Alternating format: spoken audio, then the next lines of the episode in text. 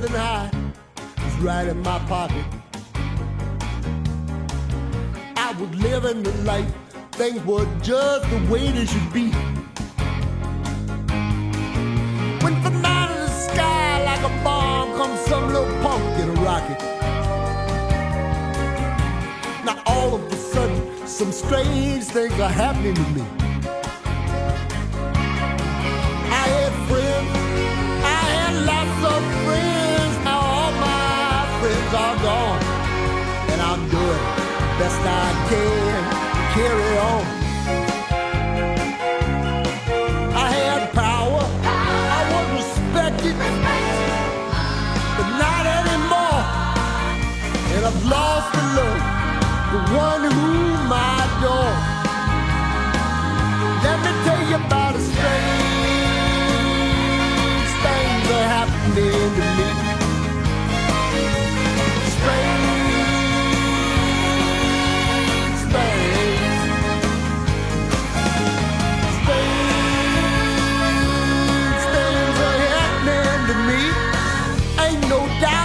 Doubt about it. Welcome to the Tom Dupree Show for our second hour. Joining us Adarsh Mushroom, Mike Johnson, our host Tom Dupree, and we are powered by Dupree Financial Group. So, any of you who have kids or grandkids in their, say, 20s, maybe even 30s, uh, might have, might remember a movie called Toy Story that probably came out, I don't know, 15 years ago, maybe? No, Uh, it was more like 22. 20 okay. Yeah quite a while ago. And uh, so uh, it's a great movie. It's anybody can watch it. I go back and watch it myself. Um, and what really makes that movie is tom hanks in the role of woody and randy newman the the the music. It's just really good. And i think that movie just kind of gets better with time. So ah, that's my little Unless they try to do a Toy Story 3. we don't need to go there. All right so what we're going to do is uh, you know it's thanksgiving week. Uh, everybody's we, we we you know we couldn't get anybody to come in uh, actually no this isn't thanksgiving week so yeah we actually are having somebody come in next week I, i'm confused all right it's pre-thanksgiving week let's put it that way um, Merry Christmas, yeah, everybody. exactly. Happy New Year. so the bottom line is we couldn't get anybody to come in for the third hour uh, this week. So we're going to do two hours, a sort of a deep dive into the companies, uh, some of the companies that we're invested in, four of them to be exact. And I think it'll be interesting because I believe that we have been and are going to be right about some of these things that we like here in this particular economic um, scenario that we're in, with the interest rates having gone way up, your inflation numbers have been up, but they've begun to come down, and I I really think that uh, it's worth talking about our process because when you're dealing with financial advisors, uh, some of them are just kind of generic, but our uh, thing that we've always um, hung our hat on has been individual company research, and, and, and we go deeply into the companies in which we're invested. We know their stories. We know the business that they're in. We know the economics of that business. And we know um, really about the management of, of the businesses. And it, it gives it some personality. So, the first company uh, we're going to talk about, we're, so we're going to do two hours of this, and we're basically going to do one company per 22 minute segments because our show, one hour of our show is divided into two 22 minute segments. So the first company is is a company called Kinder Morgan. That's got the uh, stock symbol of KMI. Now, Kinder Morgan is a is a energy pipeline. They uh, transport natural gas. They transport some uh, refined product.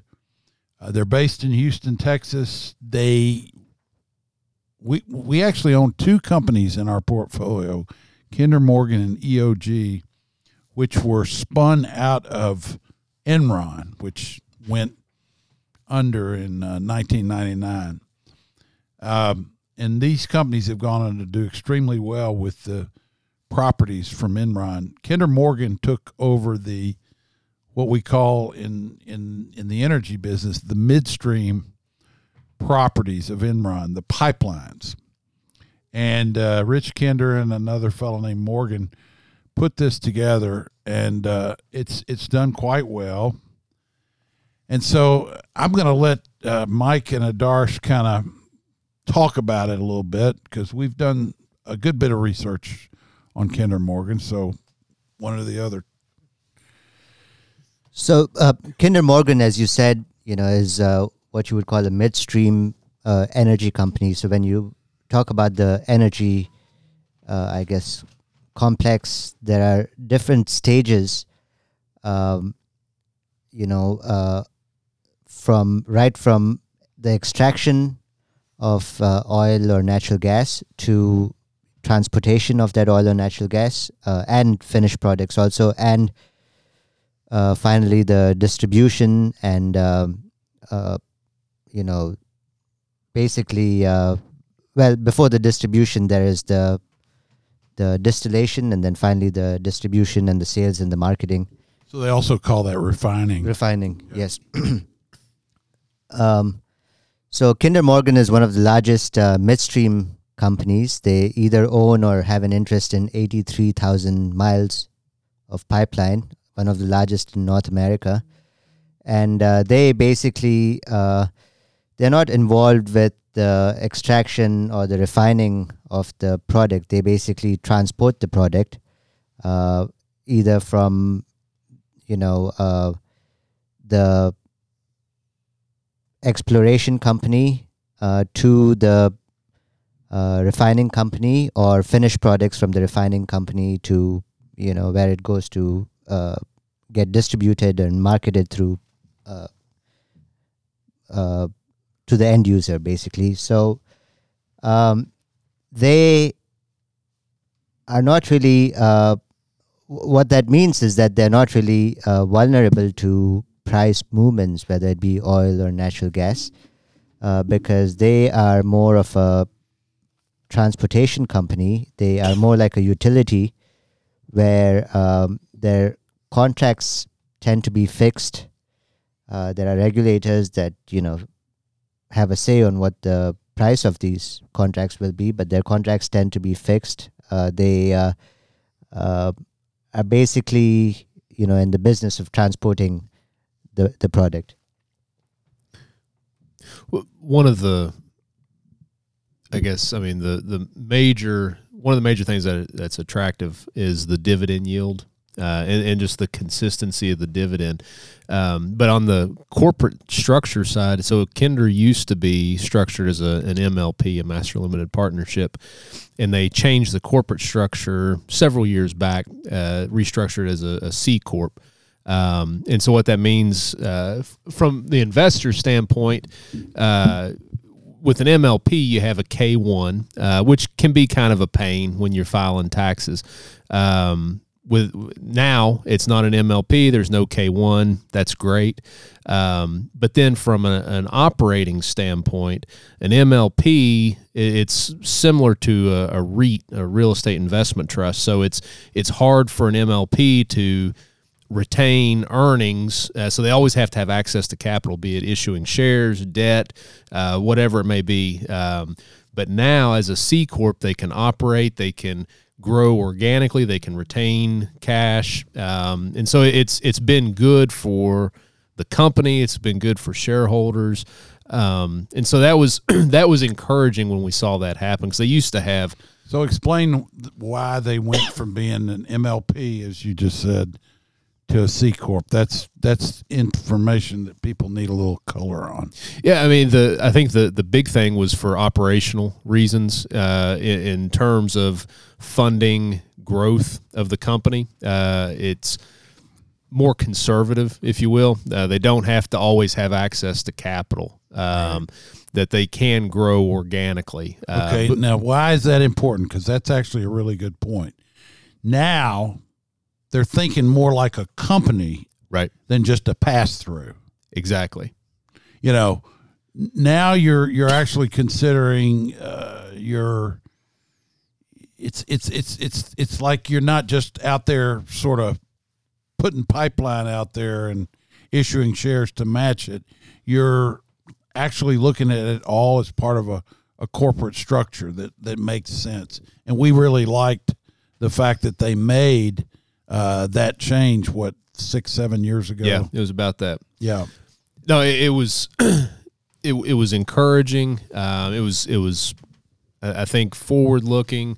Um, and like you said, it, it, they are acting. It, they're viewing it more like a company rather than a pass through. Because a REIT or an MLP, there are quote unquote tax benefits of being structured that way on paper, and Yeah, in, in reality, maybe not. It's really, you know, the it, you're an LP, you're a lim- limited partner, and the GP is where the action is. And Yeah.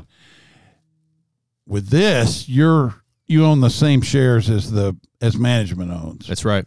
And, and actually, uh, to to that point, about thirteen percent uh, the shares are owned by management of Kinder Morgan. Well, Rich Kinder is a huge Yeah, holder of it personally. yeah. So it, it's like like Adarsh said, um, it's kind of like an electric utility. It's the transportation of natural gas and primarily natural gas, uh, and that's a very consistent business.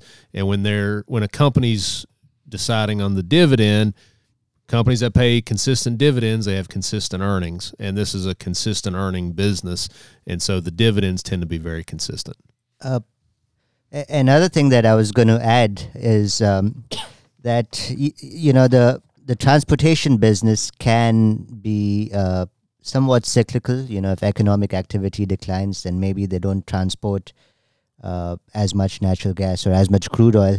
Uh, but one of the big tailwinds that a company like Kinder could see is have is that there is a growing uh, demand for um, uh, LNG, which is liquid uh, natural gas, uh, overseas. You know, we know after this conflict between Ukraine and Russia, um, Europe has been heavily reliant on uh, Russian natural gas uh, that is transported through pipelines.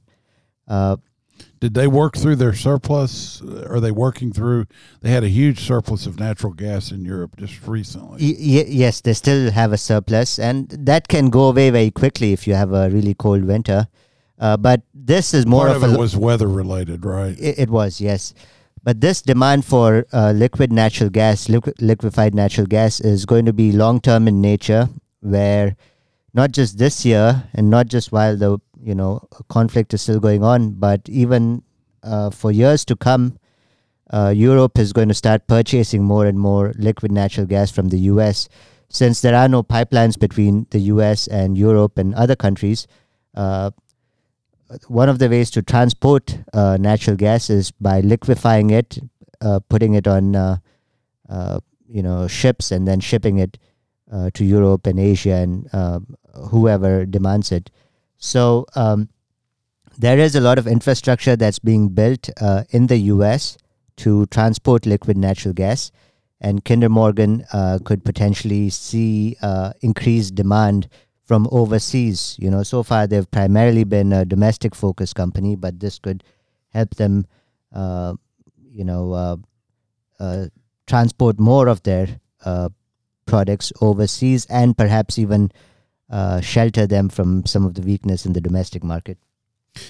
uh, interesting side note too on how the stock trades. we said it the the business itself doesn't have much in the way of commodity exposure, commodity price exposure, uh, actually from an operating standpoint, but the stock because it's it's grouped in with energy, quote unquote, energy companies. It this can be both. It's something you have to watch. It can provide opportunities to get in and get out. Um, sometimes it could trade at a premium to what it's producing. You know, the, its core business because the the stock market may view it as a as an oil company uh, rather than a transportation business. View it as an oil company, and if price of oil goes up, stock price can go up. Pr- price of oil goes down, stock price can go down. So it can trade in conjunction with oil companies. Think of you know Exxon, Chevron, BP, Shell, those types. It, it moves with those, but that's just the stock price. That's not actually their operations. And so you, you can find opportunities to get in and or get out when things like that happen. But it's it's important to really understand what they do and have a fair value of it in mind.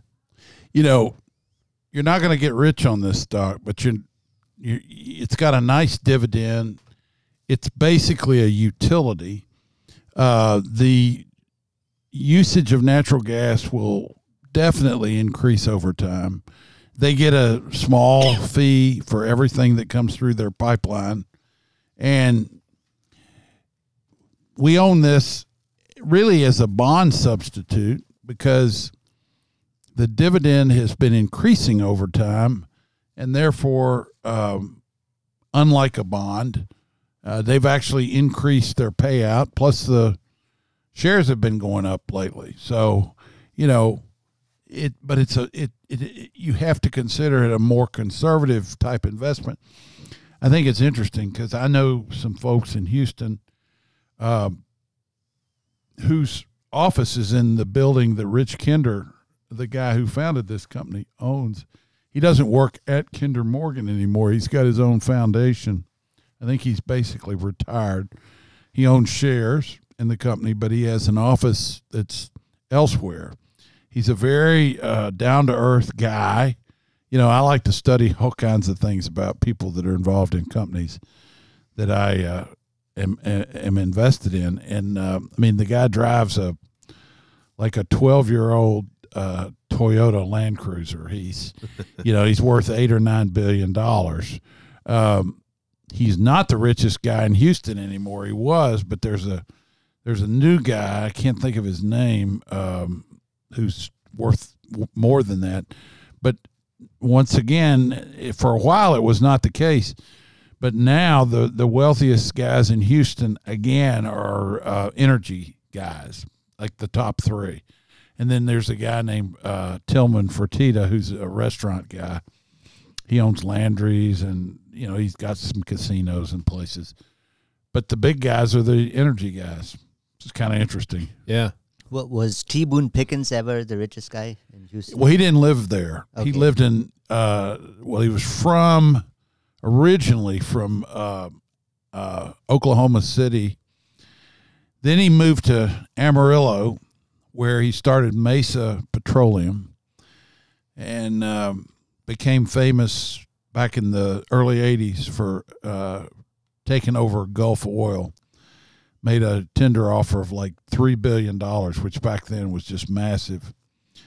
Then uh, he moved to Dallas and started uh, basically a hedge fund that he invested in energy companies and made a huge amount of money, way more than he'd ever made previously. Now, we had the opportunity to have T. Boone Pickens as a guest on the show. Uh, it's been a number of years ago, Mhm. 12, 13, maybe something like that, when when he when he was still alive. Uh, but I'll tell you a funny story. Um, one time, I used to go to this place called the uh, Texas Club, and uh, it was a sports club kind of up on top of the TCB Texas Commerce Bank parking lot, uh, like twenty. It was like the twenty third floor. That's how. I mean, can you imagine? You're driving up to find a parking space. You have to go to the twenty third floor. That's not what I want to do. But anyway, so it was up there real high, So uh, I heard this voice, this twang, ah, ah, ah, the guy, and uh, I come around the corner and there's T. Boone Pickens sitting in front of his locker. He had been up there playing handball, and he's lecturing these guys about the energy business in the locker room of the sports club up there and he sounded like some guy that probably worked on an oil rig in Oklahoma. I mean, he just was a very country sounding guy. I mean, and you know, they're all just sitting there listening to him. He's telling them story, putting his tie on, you know, getting ready to go to a meeting. just been playing handball, and he's uh, well, boys, you know, and interesting guy. And of course, we had him on the radio show, and, and the main thing I asked him about initially was playing basketball at Oklahoma State, which he did for Henry Iba. But it's it's a fascinating business, the energy business. All right, boys, I'm going to jump right in here and do a quick disclaimer. Nothing on the show is a recommendation to buy or sell securities while stocks in the stock market will be discussed on this program.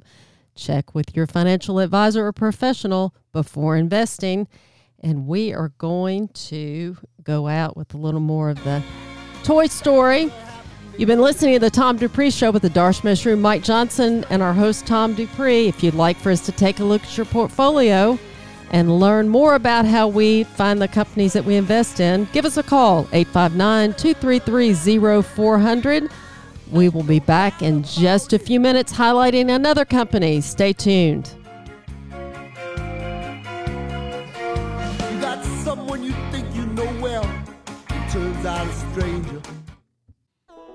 Hi, I'm Tom Dupree. In my 44 years in the investment business, I have found that the best time to invest in any type of security is when that security is in a bear market, similar to the times we are in now. If you've been thinking of investing, don't wait for the market to make a bottom consider beginning to average into your investment, knowing that while you may not be hitting the bottom, you will be getting an average price over time, which will probably be considerably lower than prices after the bear market is over. I have seen it work many times. Call us at 859 233 0400 for a no obligation review of your investment accounts. And be sure to listen to the Tom Dupree Show Saturdays at 7 a.m. at News Radio 630 WLAP and WLAP.com.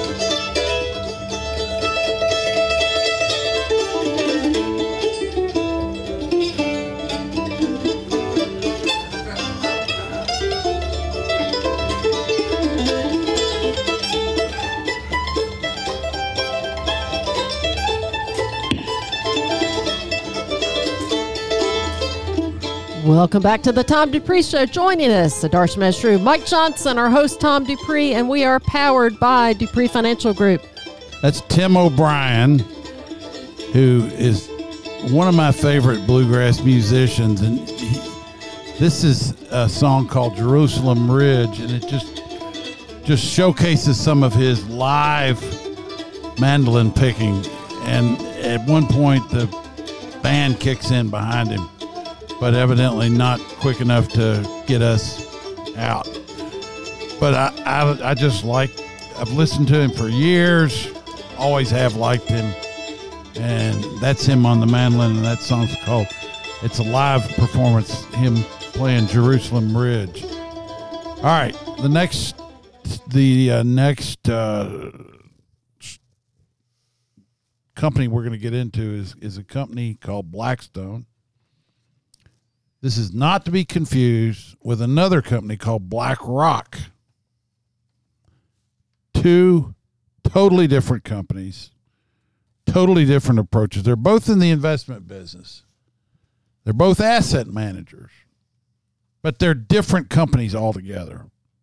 This is Blackstone, BX, founded by uh, Pete Peterson and uh, Steve Schwarzman years ago. They had been in the brokerage business. They all they really had was a Rolodex, and they wanted to, you know, do deals. Today, it's worth 125 billion dollars.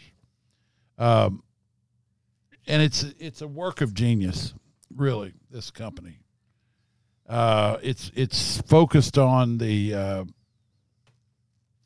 the talent, the ability to do deals, the ability to choose asset classes, the ability to choose different platforms to deliver investment results to uh, investors, wherever they, whether they be uh, pension funds, large um, pension and endowment funds, or individuals, some of whom can invest directly uh, through various funds that they have, or you can buy the stock of the company, which we do.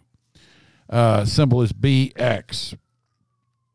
Now, uh, when I started in the investment business in 1978, there were no publicly traded asset management companies. They didn't exist.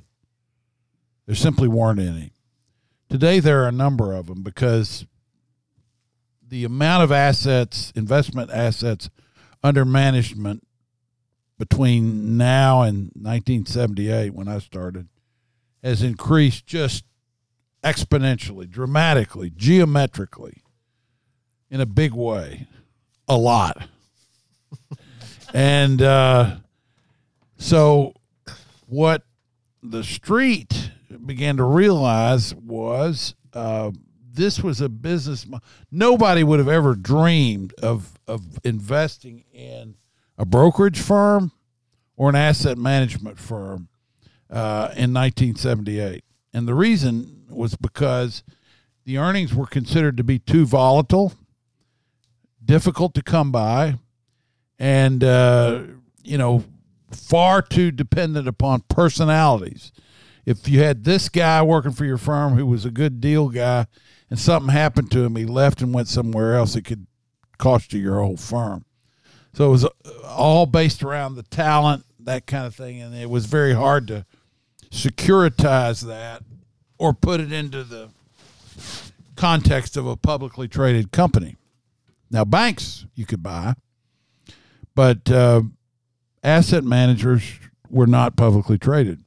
And then you began to see some of the old um, partnerships in the street uh, began to uh, realize that uh, the senior partners had a lot of money invested in the partnership, and they had to have a way to deal with their um, uh, estates.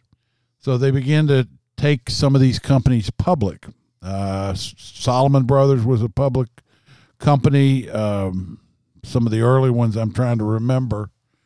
Uh, Goldman Sachs, I think, went public fairly fairly early, um, but I I think they held out for a, a, while longer than than some of the other ones. And then, um, you know, then you you had in 06, 07, prior to the financial crisis, some of these uh, publicly traded asset management companies, the stocks got went through the roof because the earnings were crazy high because of mortgage uh, securitizations, which ended up costing them their their firms.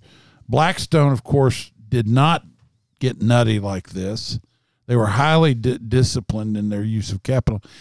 I don't even remember if they were public in 08, 09. They went public in uh, 08, uh, Okay. right before the financial crisis. Yeah, so it was a terrible time to go public, and they went public as a as a limited partnership. So, you know, your stock.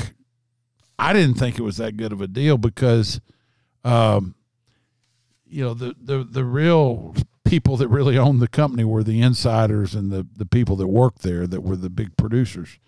You know, now it's it's a C corp and it's much bigger and it has more of a, a pervasive culture. It's not so much focused on a few high earners that are, um, you know, big producers for the company. It's more kind of the the company itself is the is the platform and the way they do things. Of course, you'll always have to have talented people, but I've been thoroughly impressed with how they do their deals. Uh, we've owned the stock for some time. We, we've done quite well in it. The, the price can be really volatile. I mean, it, it, it went up to 107 recently. It's pulled all the way back to 91. Um, you know, and, and, and so it can bounce around, but over time, they've delivered earnings and delivered results. So, yeah, Blackstone, uh, you know, is what you would call uh, an alternative asset manager, which means that uh, they manage things which you know most people can't buy on the stock market or on the bond market. Uh, so this includes uh, private equity, uh, hedge fund, uh, real estate, and then they also have a credit division where they you know invest in credits, public and private. Uh, they manage close to uh, almost a trillion dollars. I think it's nine fifty billion. Um, so it's it's extremely large.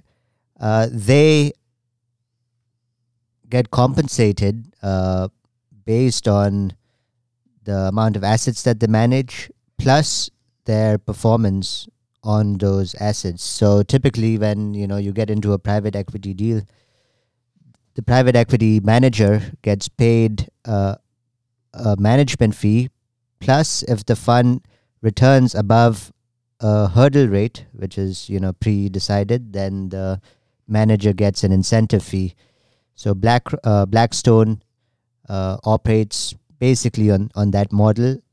They um, uh, have a long history of paying dividends. Their dividend tends to be variable because their management fees tend to be stable, but their incentive fees, you know, vary. So if you're in a market where a lot of companies are going public, then you know, Blackstone funds may have the opportunity to take some of their companies public, and then there could be times when you know there just aren't that many deals happening or as many companies uh, going public, or there's you know a shortage of capital.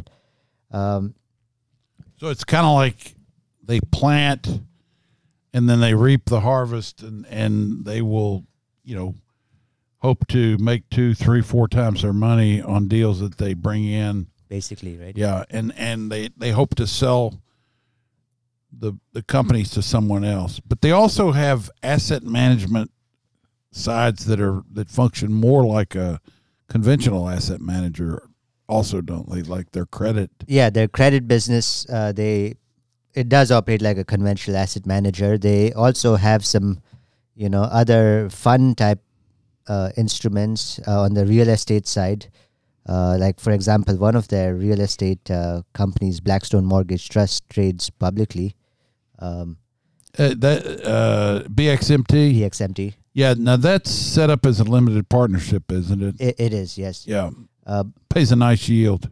yes but Yeah. blackstone is the ultimate i guess manager Right. um, and uh, they um, you know they're very uh, opportunistic about how Right. they invest. You know, so they uh, they have these deals. These deals have a long term, you know, time horizon. Uh, they and they invest the capital as you know uh, their investors commit to investing capital over a number of years and blackstone you know is opportunistic when it comes to um, getting into these deals uh, most of their investments i would say really majority of their investments are not held on their own balance sheet they're held inside the funds that they own and manage um, so they are primarily in the business of managing uh, these investments, these assets, and collecting a fee which they pass on to shareholders. I like looking at the examples of things they've done in the past, like Invitation Homes, which was one that was back during the financial crisis. Right. Um, they So how which- did that come about? so during the financial crisis, obviously, you know, homes were selling, residential homes were selling for pennies on the dollar, um, and because of their scale, the reach, they were able to buy. I think at the time it was about forty thousand residential homes, and they packaged it together as a REIT, publicly traded REIT. Um, and it, it was actually it was They renting them out, or were they they? were renting, Uh, yeah, uh, rentals, and it was it was unique because it was one of the first uh, rental companies like that that were that was Right. publicly traded. It was it was unique. Um, so they they maintained an ownership of the of Invitation Homes, and then they ended up selling it off uh, over the course of several years. So they don't own it anymore. But it's it's that's one of thousands of types of examples of things that they've done. They'll do public private uh, deals. Um, I remember this one uh, one uh, deal they were working on. It was someplace like Zimbabwe or something, and it was a, a dam that they were building. And uh, there was a local shaman that they were having to deal with, and they were having to. It was just, it was just this weird, almost you, you couldn't make this kind of stuff up. Uh, but just So these, they they built a dam, or they it, it was some kind of a, a, a deal. It was a public private. invested in a dam. Yeah, yeah. Damn. Just kidding. Um, I had to do that.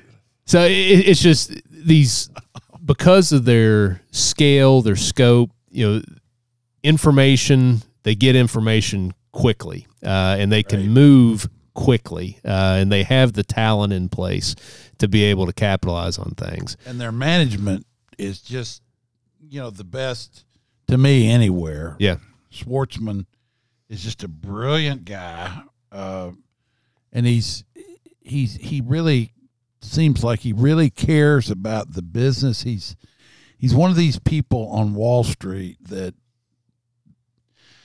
you know there's just not that many of them these days, but he's one of these guys that reminds me of someone from you know 30 40 50 years ago uh, because he he grew up in that culture and he was around those kind of people. He mainly he was around Pete Peterson, who was just a fine gentleman on Wall Street, wonderful person, gave away so much money, um, and they're they're just they're just good people uh, at the top, and you know uh, Schwarzman won't be there forever. Uh, he'll he'll retire at some point, but you know. I just think they've done a remarkably good job. Yeah, and it's they've created something that's bigger than them. And like Right. I mean Schwarzman, I mean look at even uh, uh, Berkshire is sort of the same thing or KKR. Um, they've created these institutions where the talent goes and the institution is bigger than the creator. It- Sure. it's just Well, that's what anybody wants to do. Right, and it's it's phenomenal when you see when you see things like that play out, and it's just um, Schwarzman, incredible leader, um, but it's taken that to assemble the team, to attract the talent, and uh, he, he's he's done an exceptional job. Right. One of the things that uh, that I have uh, liked about them has been uh, their ability to kind of insert themselves into varieties of businesses in varieties of ways. They are incredibly flexible in how they address uh, a financing problem or uh, an opportunity. You know, they can they can go lots of different ways.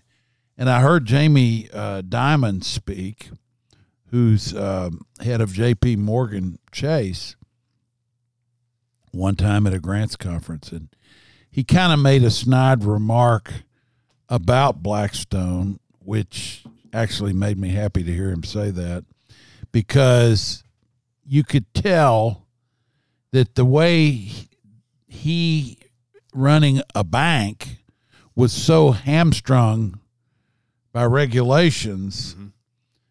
that he was not able to hire some of the best and brightest people. They were going to places like Blackstone, and then, you know, Goldman Sachs has gotten bigger and much more cumbersome and that kind of thing. So they weren't necessarily going there either. They were going to a place like Blackstone. Well, I'll tell you another reason is that Goldman Sachs is run more like a bank and less like a really activist brokerage firm anymore. And if all you got to do is look at their leadership, so they have scale in a way that uh, other people in Wall Street don't, but they they are small enough. They're not near as big as J.P. Morgan Chase or even Goldman. Uh, I, Goldman's probably two hundred billion plus in market cap, I would think. Uh, yeah, somebody could look it up. Um, but anyway, um, they're you know they they're they're nimble and they can do deals that but they have a big enough balance sheet. The other thing they took over 128 billion. So it's the same Goldman. size as Blackstone. But I tell you another thing Blackstone took over to some degree. They took over the niche that was left by uh, GE Capital when during the financial crisis, um, you know, GE kind of imploded, uh, and the the part that caused it was the um, was GE Capital because they were so invested in so many things, and they basically had to pull back from a lot of things they were doing, and Blackstone stepped in in, in certain areas. Yeah, and I think uh, yeah, real estate was definitely one of the biggest areas uh, because GE Capital did own a lot of real estate, which uh, Blackstone bought, and I think some of it was bought as recently as uh, maybe six, seven years ago. I remember as they were un- unwinding. I remember reading that right. Black- Blackstone was participating and buying some of that real estate. Um, and they still own a lot of it, probably. They, they still do, yes. They had to have gotten a heck of a deal on a lot of it. So, you know, you have to be opportunistic. If you don't find opportunities, you'll be somebody else's opportunity. I heard a guy say that once, and it's true. Um, you know, and you have to think in those terms, but you don't want to be um, perceived necessarily as a predator, you know, which of course you are but you want to have uh, a, a bit of a, you know, where people regard you more highly than that. Right. Right.